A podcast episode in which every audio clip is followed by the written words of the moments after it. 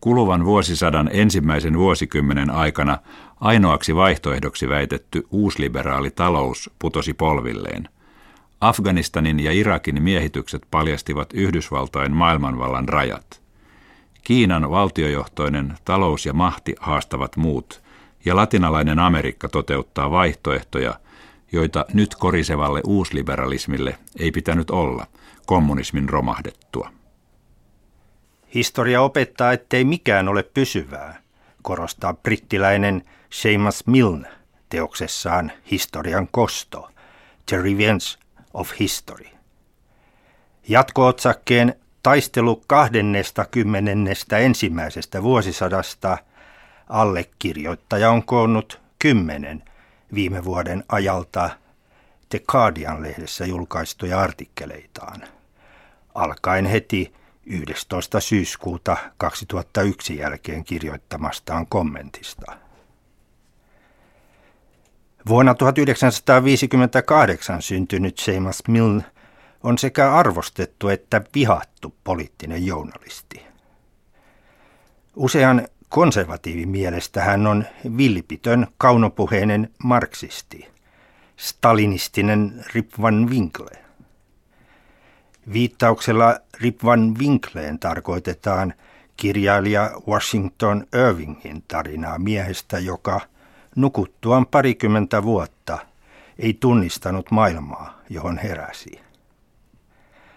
Vasemman laidan The Morning Star-lehti katsoo puolestaan vallan propagandaa artikkeli artikkelilta uudessa teoksessaan riisuvan Milnen olevan sitten Ovelin, yksi saarivaltion valitettavan harvoista totuuden johtotähdistä. Nuorena Miln toimi vasemmistolaisessa kuukausilehdessä sitten hetken talouslehti The Economistissa – ennen siirtymistään laatulehti The Guardianiin. Lehden vapaasanasivujen vastaavana hän kehitti niistä Britannian ajatuksia herättävimmän ja ärsyttävimmän mielipidepalstan. Välittömästi syyskuun 11 jälkeen kirjoittamani kolumni He eivät kykene näkemään, miksi heitä vihataan, poiki yli 5000 sähköpostia. Enimmät katsoivat päinvastoin kuin minä, ettei iskulla ollut mitään yhteyttä Yhdysvaltain muslimimaailman diktatuureille antamaan tukeen tai Irakin miehitykseen. Lukijoita myös ärsytti se, että esitin näkökulmia tähtilipun liehuessa puolitangossa.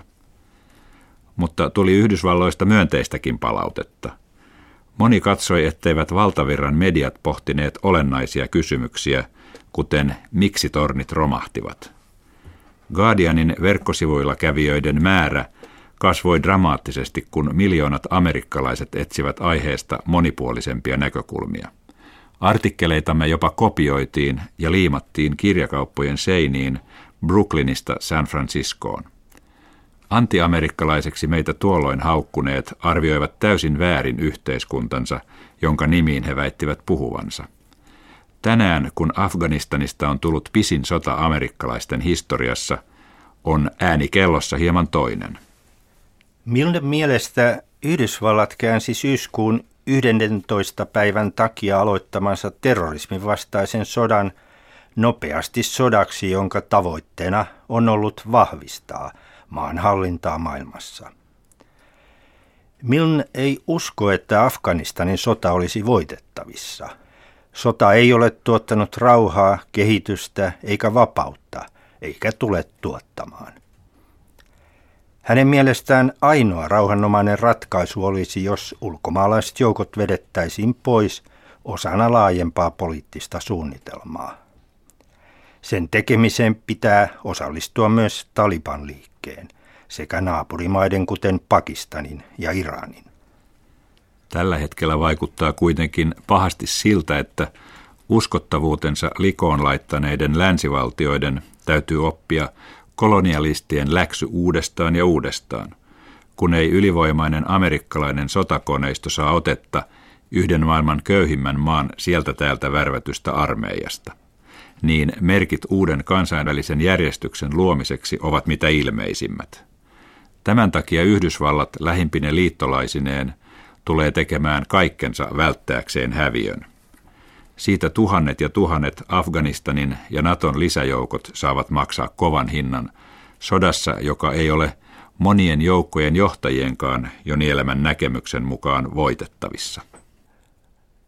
Laajempaa huomiota Labour-puolueen vasentalaitaa kulkeva journalisti herätti pääministeri Margaret Thatcherin kaivostyöläisiä vastaan 80-luvulla käymän salaisen sodan paljastaneella teoksellaan The Enemy Within, vihollinen keskuudessamme vuodelta 1994. Britanniassa hänen sukunimensä tuo mieleen myös hänen isänsä, Alasdair Milnen. Britannian yleisradiossa, siis BBCssä, isä eteni 34 vuoden aikana harjoittelijasta aina pääjohtajaksi saakka 1982. Thatcherin silmätikuksi joutunut pääjohtaja pakotettiin eroamaan 1987. Thatcherin viimeaikaista kunnian palauttamista käsittelevässä artikkelissaan poika riisuu kynällään rautarouvan. Hollywood-näyttelijä Meryl Streepin tähdittämä elokuva Rautarouvasta yrittää kiillottaa 80-luvun vihatun pääministerimme imagoa. Kyse on poliitikosta, joka ei koskaan saanut kolmannesta enempää äänistä – joka tuhosi yhteisöjä, joka riisui Britannian teollisuuden aiheuttaen joukkotyöttömyyden, joka antoi rikkaille köyhien sijaan ja joka vapauttamalla Lontoon sitin sääntelystä loi pohjaa nykyiselle talouskriisille. Vaikka hän oli Britannian ensimmäinen naispääministeri, hänen politiikkansa iski eniten pienituloisiin naisiin. Kirjoittaja pitää kahta kesän 2008 tapahtumaa Yhdysvaltain murenevan maailmanmahdin sekä uusliberalismin haaksirikon merkkipaaluina.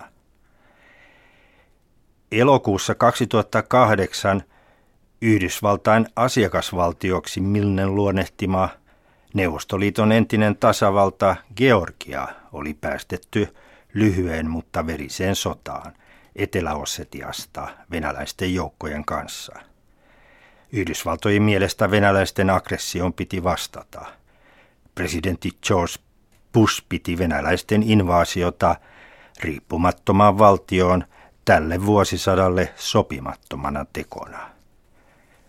Tämän sodan Yhdysvallat hävisi Milnen mielestä. Kolme viikkoa myöhemmin koettiin kirjoittajan mukaan kauaskantoisemmaksi osoittautunut tapahtuma, joka uhkasi Yhdysvaltain hallitseman finanssimaailman ydintä. Lehman Brothersin konkurssissa oli kyse suurimmasta pankin kaatumisesta sitten vuoden 1929. Konkurssi myös johdatti läntisen maailman syvimpään lamaansa sitten 30-luvun. Kylmän sodan jälkeisen maailman ainoaksi vaihtoehdoksi julistettiin markkinatalous. Yhdysvaltojen lisäksi sekä Britanniassa että EU:ssa sama raaka kapitalismin malli on kaadettu pakolla alas kurkusta sukupolvelle ainoana toimivana mallina. Uusliberalismin opit omaksuneet vallanpitäjät edellyttivät rahamarkkinoiden sääntelyn purkua ja yritysvallan lisäämistä piittaamatta eriarvoisuuden kasvusta tai ympäristön pilaantumisesta. Nyt kun markkinatalous on kriisissä, sitä on tuettu historian suurimmilla julkisilla tuilla, eli kuppaamalla valtioita.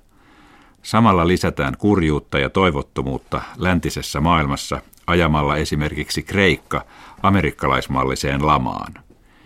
BBCn hiljan 27 maassa tekemän kyselyn mukaan vain 11 prosenttia vastanneista katsoi vapaan markkinatalouden toimivan hyvin. Itäisen Euroopan maita arvioidessaan Miln lainaa saksalaisen Der Spiegel-lehden kyselyä. Kyselyn mukaan 57 prosenttia itäsaksalaisista katsoo, että DDRllä oli enemmän hyviä kuin huonoja puolia. Kirjoittaa lisää itse, että DDR oli toki Stasin, kulutustavarapulan ja muurin valtio, mutta myös täystyöllisyyden, sosiaalisen tasavertaisuuden, halpojen asuntojen ja liikenteen sekä kulttuurin maa. Siellä oli maailman paras päiväkotijärjestelmä ja työntekijöillä suurempi vapaus kuin useimmilla saksalaisilla työntekijöillä on tänään. Vaikka usein toistetaan Neuvostoliiton romahduksen osoittaneen, ettei muita vaihtoehtoja ole, löytää Miln vaihtoehtoja sekä Kiinasta että latinalaisesta Amerikasta. Uusliberaalin markkinauskon naurunalaiseksi saattava Kiina tarjoaa tuloksellisen esimerkin sekatalousjärjestelmästä, jossa pääomia kontrolloidaan.